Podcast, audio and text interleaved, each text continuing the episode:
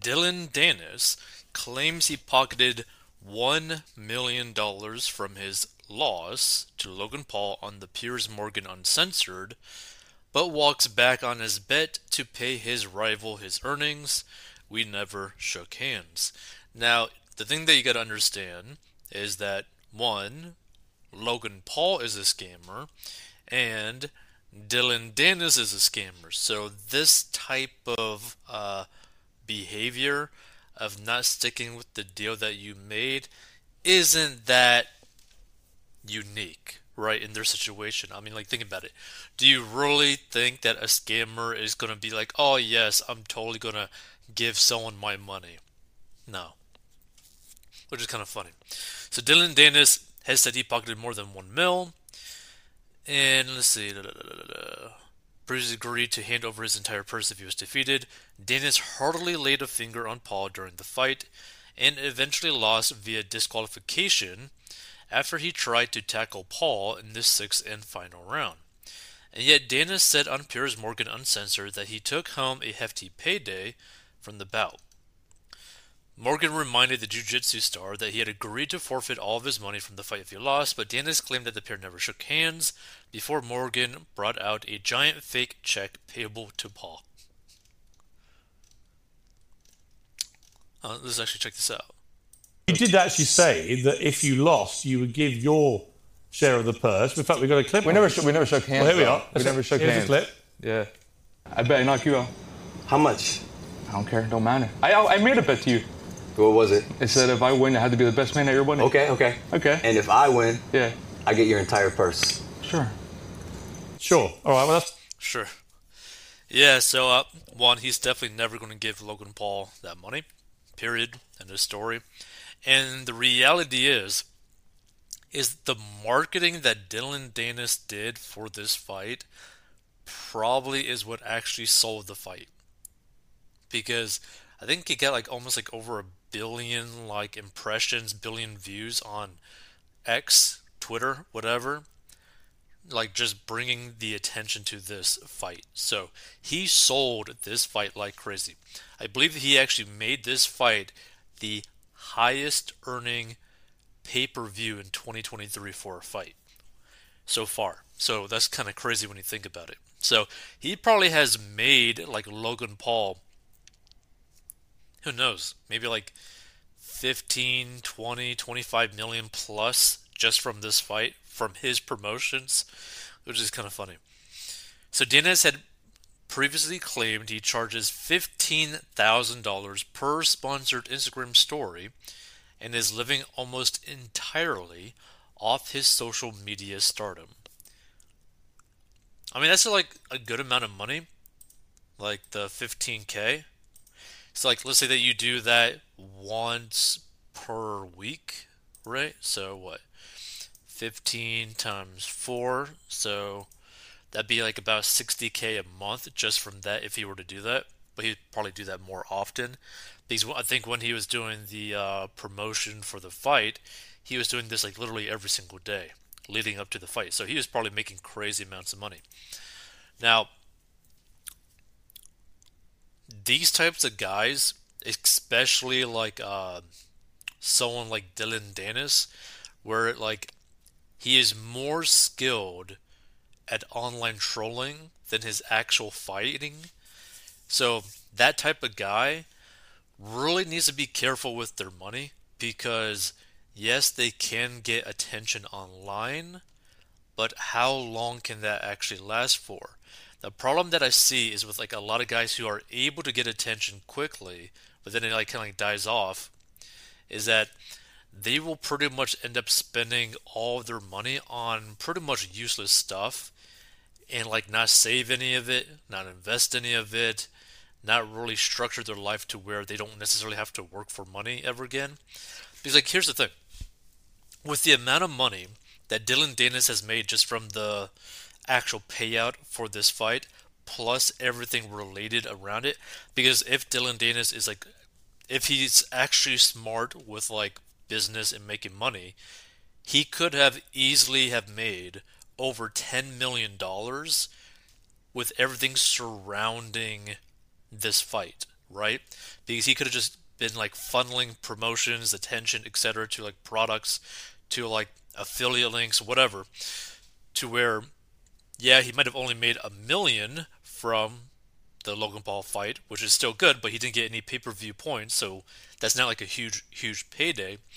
But with all the sponsorship deals that he did leading up to this, again, it would not be that surprising if he was able to actually clear like 10 mil after everything's said and done. But you got to structure that money in a way where you just don't burn it, right? And what I see with a lot of these athletes, regardless of their ability to grab attention, is that they end up just burning through every single cent that they make, right?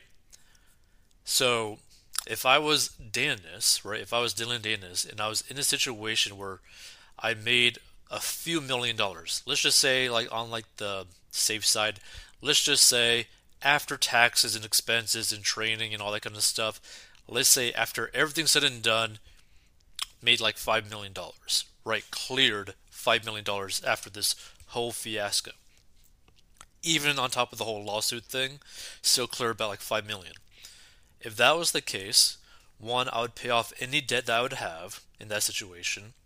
I would buy a home in cash so that I always have that like base of operations. Then I'll put money into like an emergency fund of about six months to a year because this guy's technically like a fighter slash social media influencer, which the income of that is like super finicky, right? Then I would start putting almost all the other money into investments that will provide me some sort of income every single month. Because one of the biggest issues, especially when it comes to fighters, is that a lot of them might be able to make a good amount of money while they're fighting, but then basically almost nothing when they're not fighting. Now, Dillon has like an extra thing where he's that influencer aspect, so he can still milk some money from that. But from also what I've seen, he likes to spend money. He really likes to go out all the time and I got a feeling he probably burns through the amount of money that he gets, right? So like imagine you're making like 50k a month, he's probably spending like 40k a month, if not more, which is crazy to me. Absolutely crazy. So you got to be very careful with these like huge payouts, right? And you got to keep in mind too, like Dillon Danis, I don't think he's fought in like I think the past 4 years or something like that, 3 years or something. So, like, pretty much his main source of income was basically being an internet troll, right? So, imagine if you were basically having to rely on being an internet troll to bring in income. That'd be very tiresome, one, if you had to rely on that. But here's the thing if he set up his money right, right, he could be an internet troll for the rest of his life without ever having to worry about anything at all. And that's the way that I would structure. I would structure it in a way where the payout that I get, I could use it to set myself up financially so well that I would never have to be forced to do something stupid to make the money. Where I could just have fun doing whatever I wanted to make money and not really care about it, right? Because you don't want to be in a situation where you are going to be forced to do something that you don't want to do to make money. Like you never want to be in that situation. And not only that, especially since he's technically still, I think, a contracted fighter, I think, for like Bellator, you want the ability to have like a little bit more options when it comes to the opponent, right?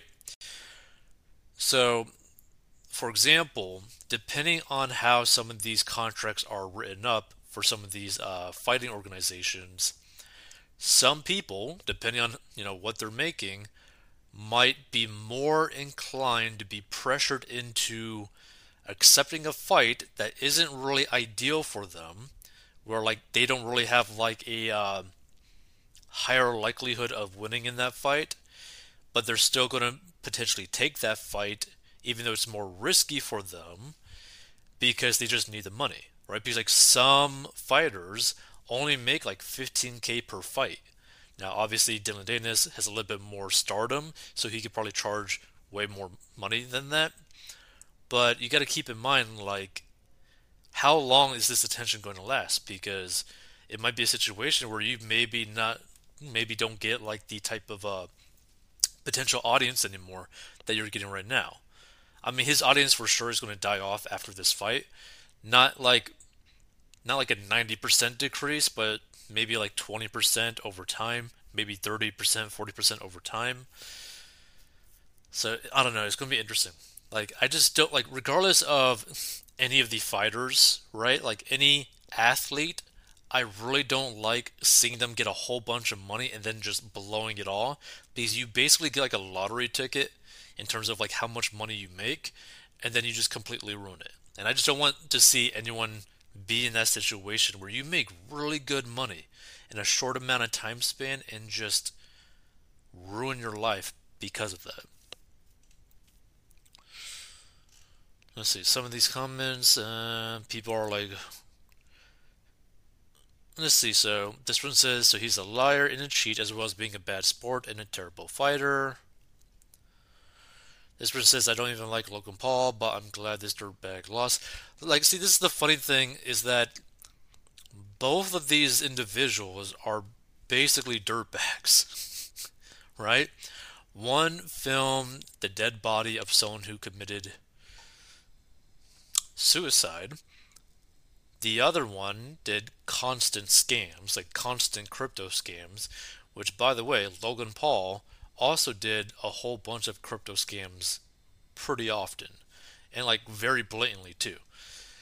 It's just it's kind of crazy. It's like which bad guy do you like or no, I should put it this way. Which bad guy do you dislike less? and that's who you root for. It's kind of funny. A deal is a deal and you don't need to shake on it. A verbal agreement is still a contract. Not that either needs the money. The thing is, a verbal agreement doesn't mean a goddamn thing, honestly. Like, it straight up does not. Yeah. But one thing to learn from this is that, like, if you're someone who ends up getting a good amount of money in a very short amount of time, which is basically this situation, structure your life in a way where you could use this money to pretty much get you into the position where you have a lot more options available to you right? So you could use the money like let's say that you were to win like a lottery ticket of like a million dollars right? After tax just to keep it simple you want to use that money to where you have like the freedom of choice as to what job do you want to work at? What do you want to do for a living? Do you want to change your career? Do you want to change the state that you live in? Do you want to buy a nice house that you could really say like this is mine right? Like you really got to like design your life with this money to where it just fulfills basically all the needs that you need met but also gives you like basically opens the door to opportunities, right? And that's one of the reasons why we push getting out of debt so much is because when people have a lot of debt to their name, it limits the options available to them, right? So like if you have so much debt that like you're constantly like worried about paying the bill on that debt, guess what? You're probably not going to be looking for another job because you're so stressed out about losing your job because you don't know if you're going to be able to make your payments if you were to lose your job. So you're always in like this constant stress mode where like, oh man, what the hell's going to happen to me, etc., etc., etc. And you're just going to be constantly in this like cycle of just like never changing what you are doing or never changing your situation because you just don't have the option to, right? You got like one option potentially risk losing your job or not paying like your bills on time because you're just so stressed out. So that's the only thing. Try to increase the amount of options available to you. But Yeah. Hopefully, he just doesn't ruin all this money that he's made.